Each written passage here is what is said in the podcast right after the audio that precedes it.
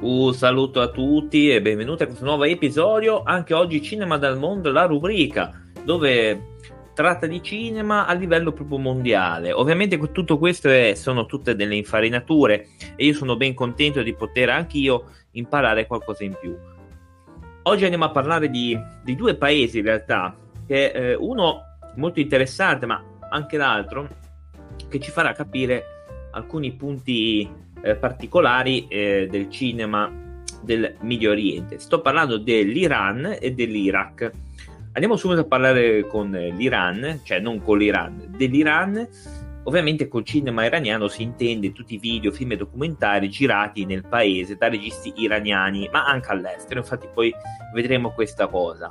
Il cinema eh, iraniano nasce nel 1900, cinque anni dalla prima proiezione pubblica dei fratelli Lumière, quindi dopo cinque anni che ricordo sempre è il 28 dicembre 1895 a Parigi e nasce il cinema come lo conosciamo noi grazie all'iniziativa del quinto Shah della dinastia Qajar. Quindi dopo cinque anni questo, questo Shah, questo re, penso che sia un re eh, lo Shah mh, mm, dice ok dai facciamo questa proiezione perché lui è andato in Europa compra una, una cinepresa e, e lì rimane affascinato da, questo, da questa bellissima arte. Le varie riprese vengono effettuate nel 1900 dal fotografo Mirza Bashi, che è uno dei pionieri del cinema locale, e eh, i primi documentari sono appunto dedicati alle attività della famiglia reale. E, per esempio c'è una vista ufficiale della famiglia reale in Belgio e in particolare la festa dei fiori e la pioggia dei petali al passaggio dello Shah sulla carrozza reale. Quindi abbiamo questi documentari dove fanno vedere la famiglia reale eh, durante feste, quello che è. Fino al 1930 in Iran si realizzano prevalentemente documentari col sostegno della famiglia reale. È molto importante questo dettaglio perché quando si intende con eh, il sostegno non si intende che loro dicono ok dai veniamo anche noi, ma si intende economicamente. È una cosa molto importante nei paesi quando un privato, uno Stato ti sostiene a livello proprio monetario importantissimo. I primi filmati pionieri documentano riti religiosi, cerimonie, ricevimenti di corte, ma dopo il colpo di Stato di Reza Khan nel 1921, il fotografo Motazedi gira una serie di documentari tra cui l'incoronazione dello Shah, appunto, la costruzione della ferrovia eh, e si tratta di questo periodo che viene chiamato cinema privato e protetto dalla corte, per, per ovvi motivi, perché soltanto lo Shah, i suoi cortigiani e chi fa parte della cerchia reale può assistere a queste proiezioni, mentre il popolo ne è escluso. Quindi questo vediamo un cinema a uso e consumo privato, che è quello poi eh, che in realtà è controsenso. Se oggi ci pensiamo, è un controsenso. Se, se andiamo un attimo a vedere che ora il cinema è più o meno per tutti. Eh. Il primo cinematografo pubblico senza scopo di lucro è inaugurato nel 1900 nella città di Tabriz da parte dei vertici della comunità cattolica locale. Quindi senza scopo di lucro nel 1900 abbiamo il primo cinematografo nel 1904 invece è inaugurato un cinematografo privato a Teheran di tipo commerciale, quindi molto diverso da quello di prima, ad opera del mercante Shabashi, il quale comincia per prima a proiettare nel cortile retrostante il suo negozio di antiquariato. Quindi dietro il suo negozio di, di antiquariato questo signore apre un cinematografo, ovviamente si fa pagare i biglietti, credo, perché qua infatti non parla di senza scopo di lucro. E lui appunto proietta film stranieri di 10 minuti acquistati nei suoi viaggi all'estero. A questo primo tentativo però fallimentare, la sala rimane aperta per circa un mese, fanno seguito le in- iniziative di tanti altri. Per esempio, eh, questo Bashi eh, presentava nel suo cinema film acquistati in Occidente. Poi c'era questo Medi Russi Khan, che era un fotografo di origine russa che importò in Iran le opere russe e francesi. Quindi questi signori andavano all'estero, compravano le, le proiezioni girate in Francia, in Russia, eccetera, e le portavano nel loro paese per proiettarle. E poi ovviamente c'era una, un'altra grande sala opera di Ali Vakili che venne chiamata Gran Cinema. Ha per prima un grande successo di pubblico. Il primo lungometraggio iraniano venne realizzato nel 1930 a Teheran. Il film è muto in bianco e nero e racconta appunto di questi due uomini un po' tragicomico e le loro peripezie. Numerosi storici però del cinema iraniano concordano sul fatto che tale film muto sia un'imitazione della serie comica danese Double Pat e Patcon. Ad oggi comunque non rimane nessuna copia di queste opere, sono andate perse purtroppo per sempre. Poi abbiamo ovviamente altri film che eh, sono di, a carattere religioso, eh, cambiamenti sociali e il primo film nel 32 viene fatto e nel 33 viene fatto un altro film che si chiama eh, Capriccio, un film muto che si rivelerà un grande insuccesso a causa della quasi contemporanea comparsa del cinema sonoro. E questo come abbiamo già detto 200 volte, 200-300 mila volte nei podcast, in pratica quando arrivò il cinema sonoro fu una bella batosta per quello muto perché quello sonoro era sicuramente più eh, attrattivo da un punto di vista e infatti arriva nel 1933 arriva il cinema eh, sonoro. Dopo alcuni mesi infatti questo poeta che si chiama Hossein Sepanta scrive e produce il primo film sonoro parlato in persiano eh, che però viene diretto in India e si chiama La ragazza Lore del 1933 eh, venne girato in India, anche altri film prodotti dal 1930 al 1947 erano in realtà re- realizzati all'estero in India perché in Iran vi erano grosse difficoltà di produzione, tantissimi problemi. Le sale in quest'arco di tempo continuarono a proiettare pellicole straniere tra le quali nel 1943 i film anglofoni toccarono la percentuale del 70-80%. E questo è veramente tanto, 70-80 vuol dire che praticamente arrivava solo quasi roba estera.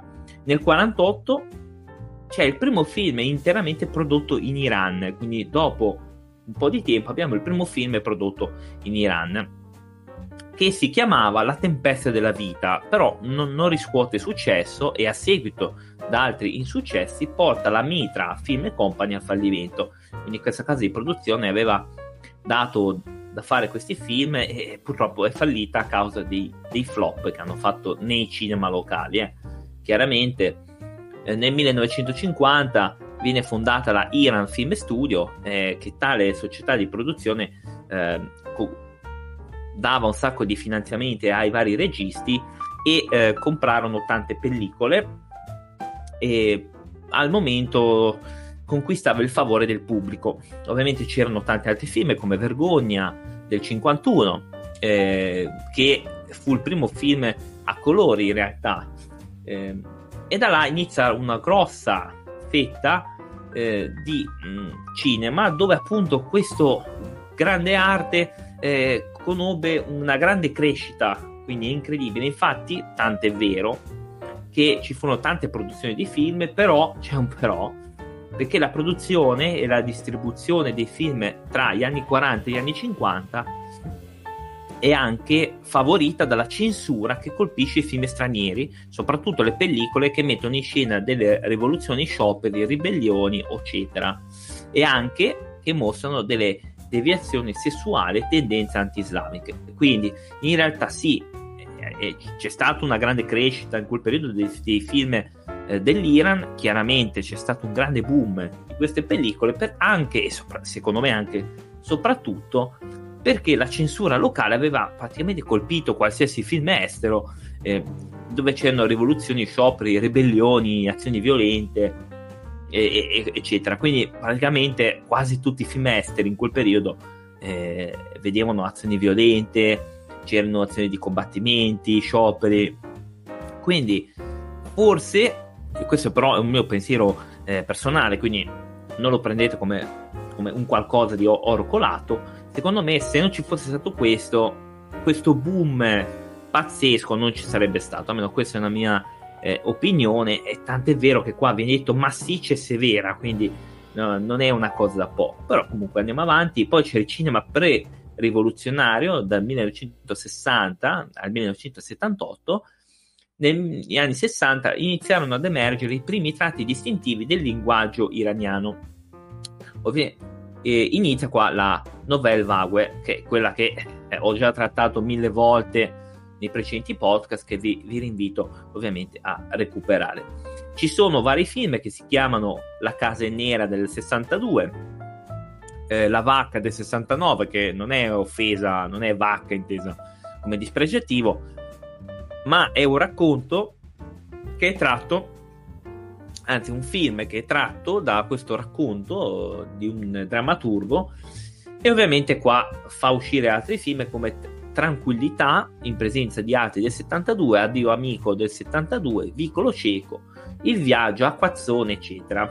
Poi ovviamente andiamo nella seconda fase del cinema post-rivoluzionario che appunto eh, inizia con la situazione politica quando si stabilizza, perché l'Iran ha avuto un sacco di problemi storici che però non è eh, la sede per affrontare tali problemi, però in quel periodo eh, sappiate che c'è stata la rivoluzione eh, dell'Iran, eccetera, eccetera.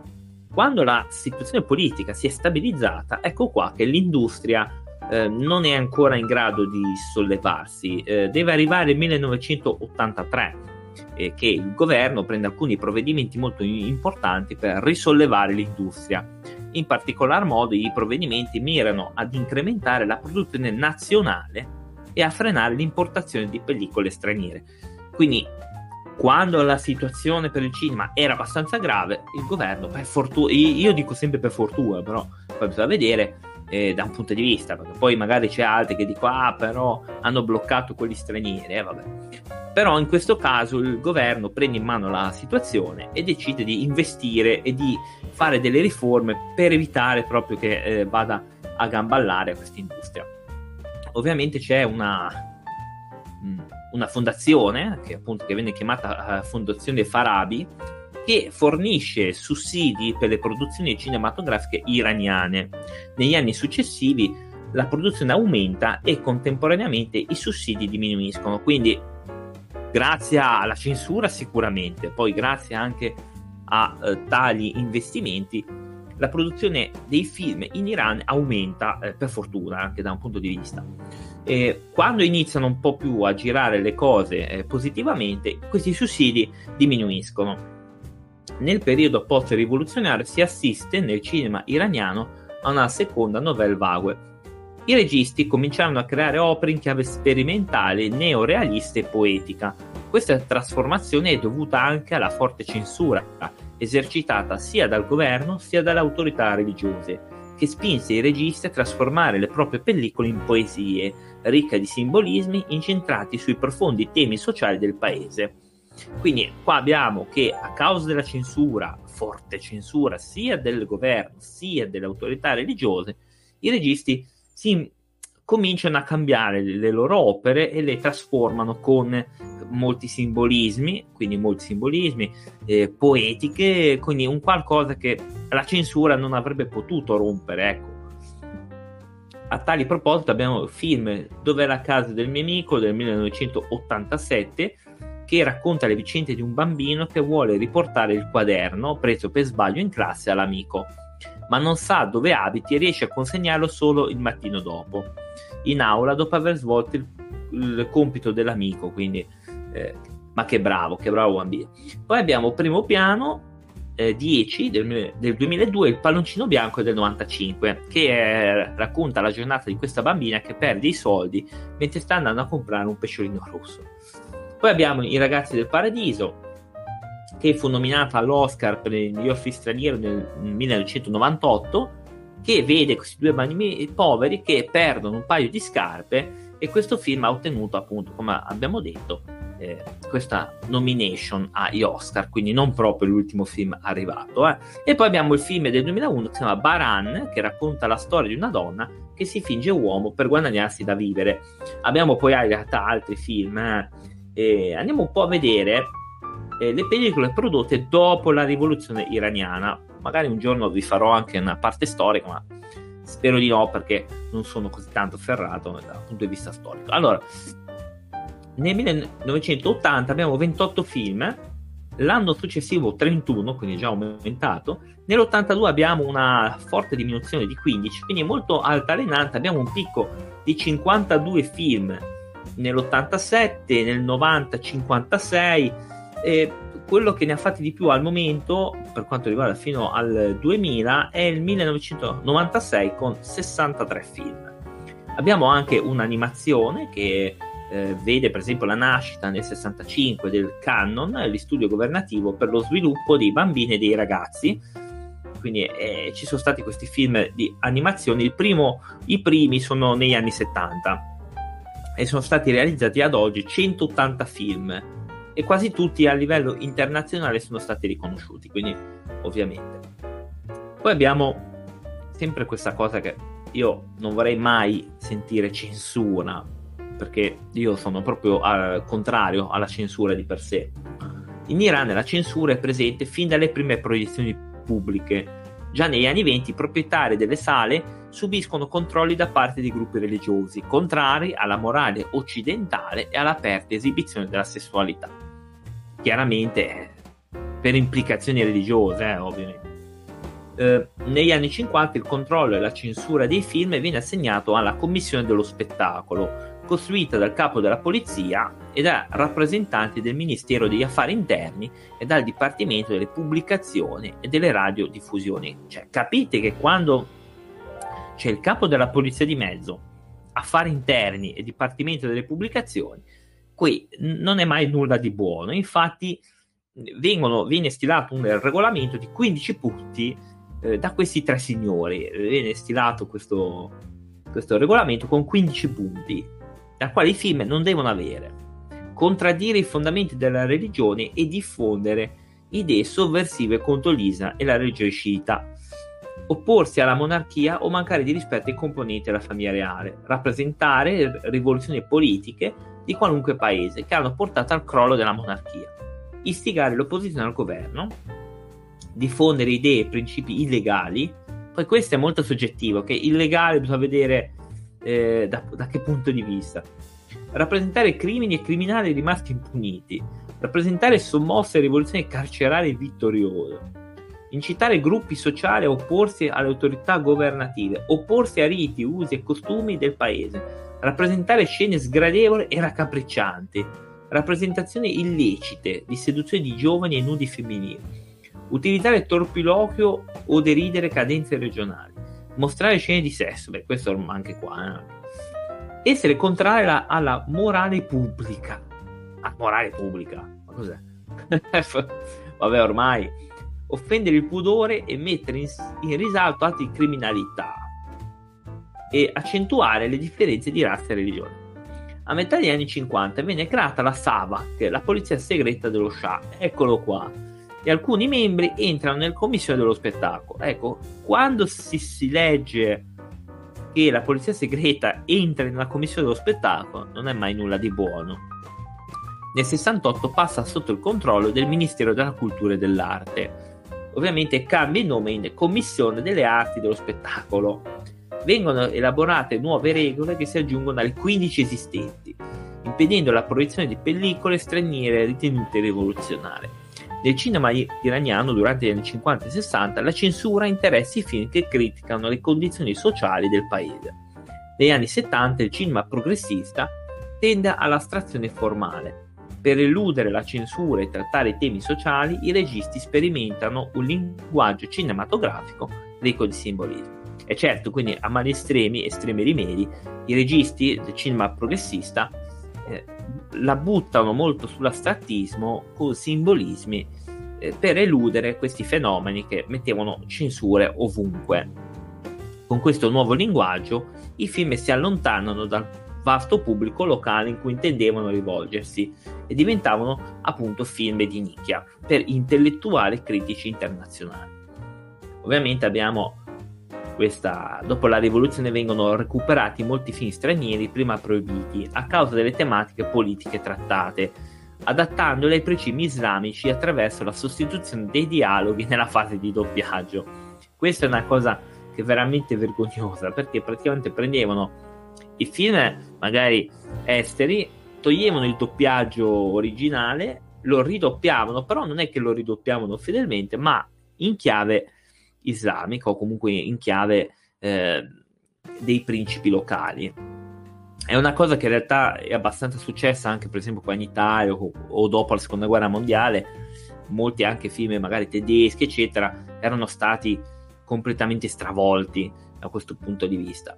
Una speciale commissione governativa sequestra tutte le pellicole presenti nei magazzini dei produttori e dei distributori cinematografici, tutte, e ammontarono a 897 straniere e 2208 iraniane. Tra queste 512 pellicole straniere e 1956 pellicole non, non ottengono il visto della censura e vengono bruciate o nascoste. Mamma mia, cosa mi tocca leggere?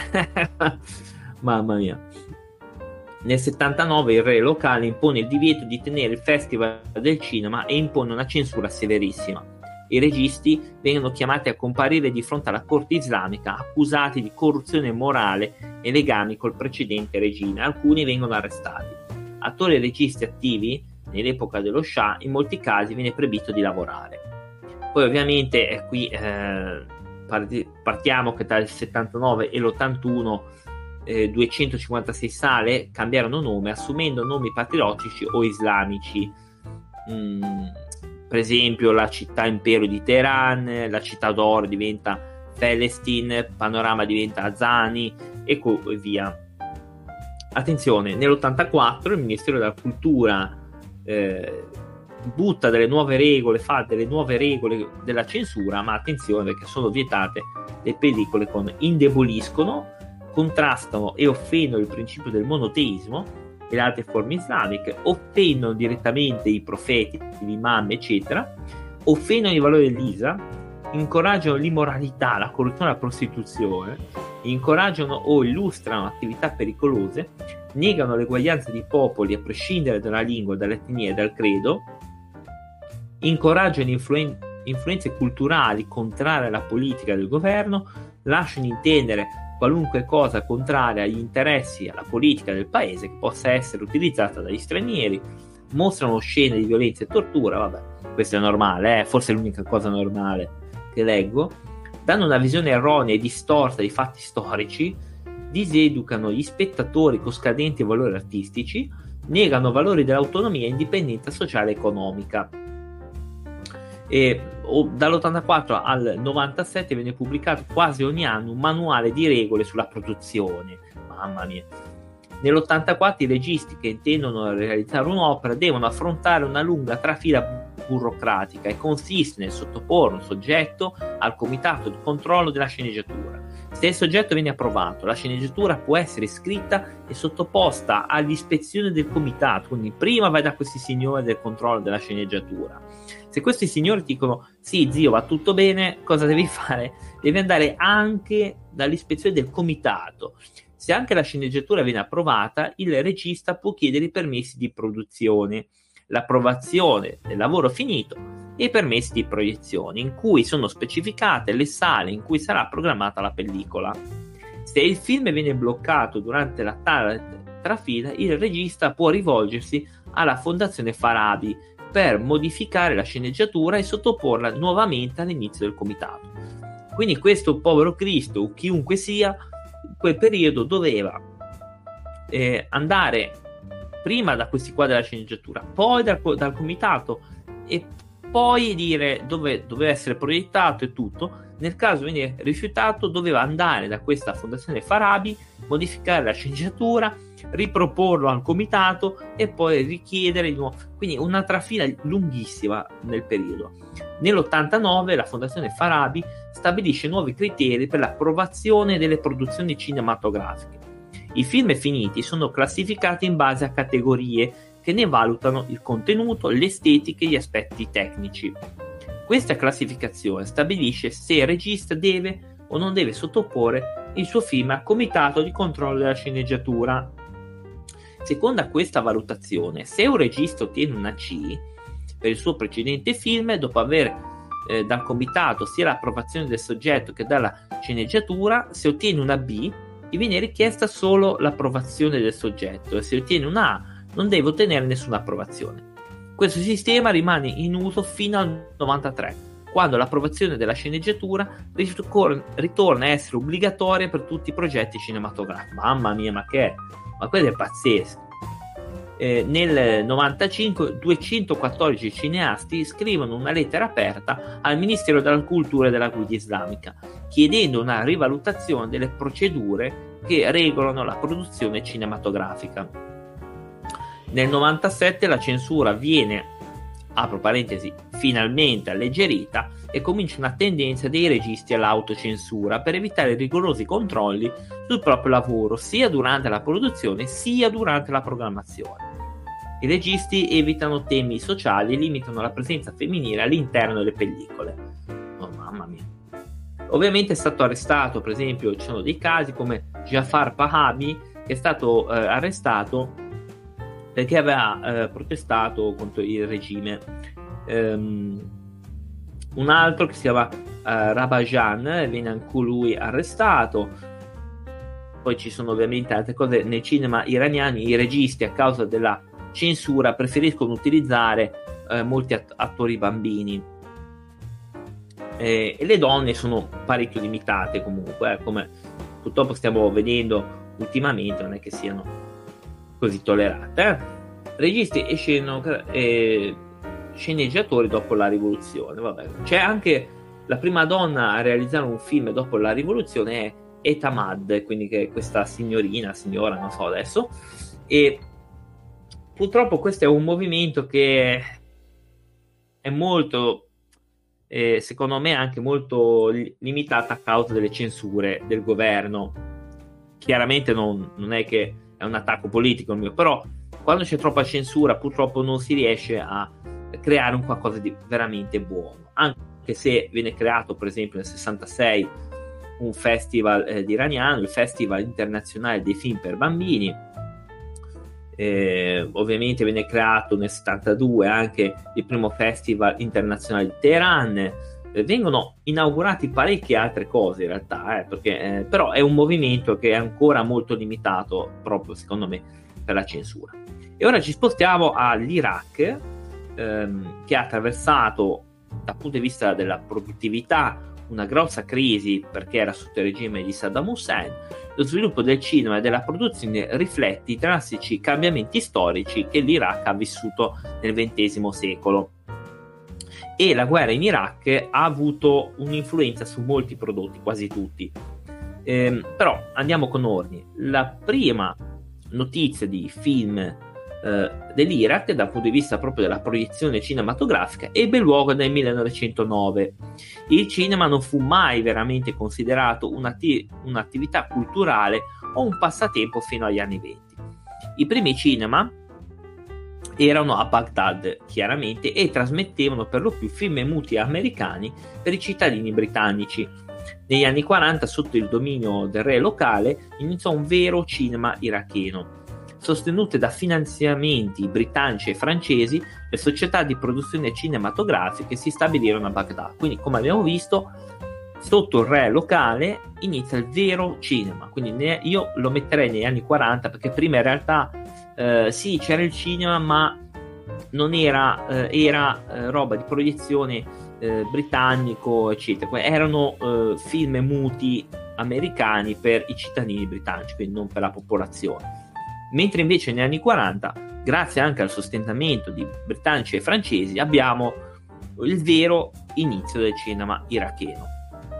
Lo studio di Baghdad fu fondato nel 1948, ma presto si sciolse quando le tensioni tra i fondatori arabi ed ebrei divamparono.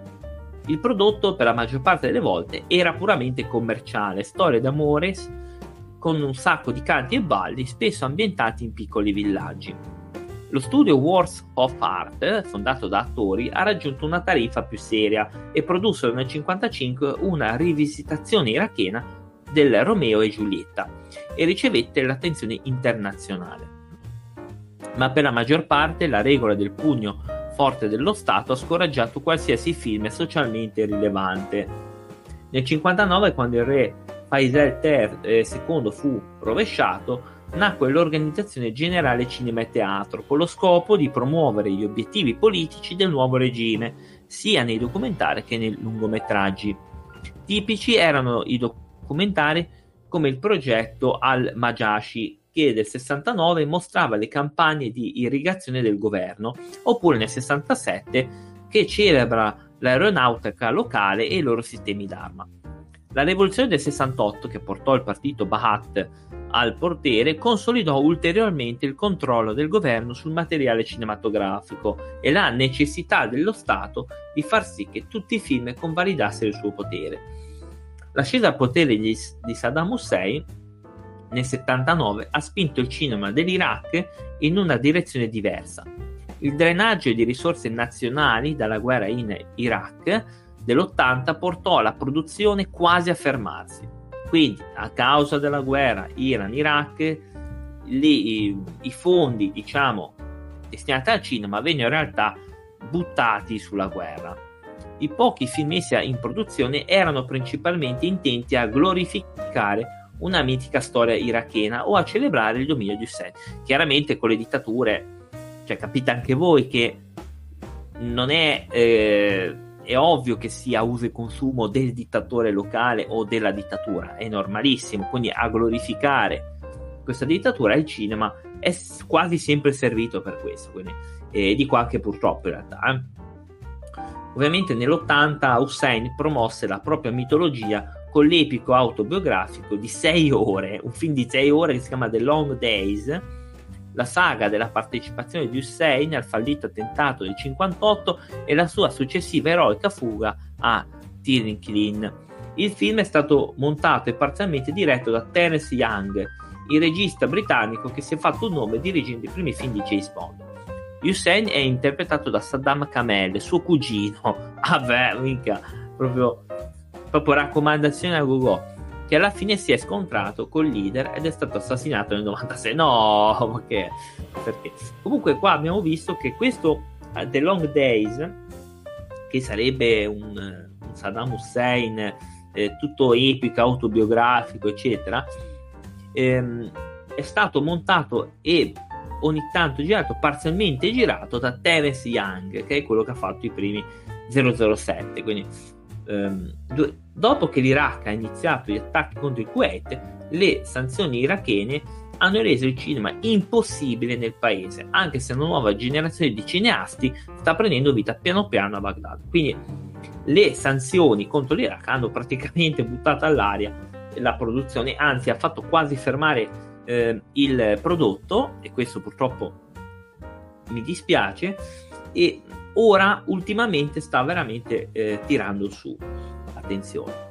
Allora, film girati in Iraq, mh, mm, sono stati vari film come La Valle dei Lupi, eh, Il mio paese, eccetera, eccetera. Quindi causa purtroppo di una dittatura che è finita in realtà relativamente presto, cioè nel senso relativamente eh, in tempi moderni, quindi eh, il cinema ancora fa molta fatica, però c'è speranza perché qua appunto dice che una nuova generazione di registi sta prendendo piede in questo paese. Quindi vedremo se nel futuro riusciranno veramente a lanciare la produzione.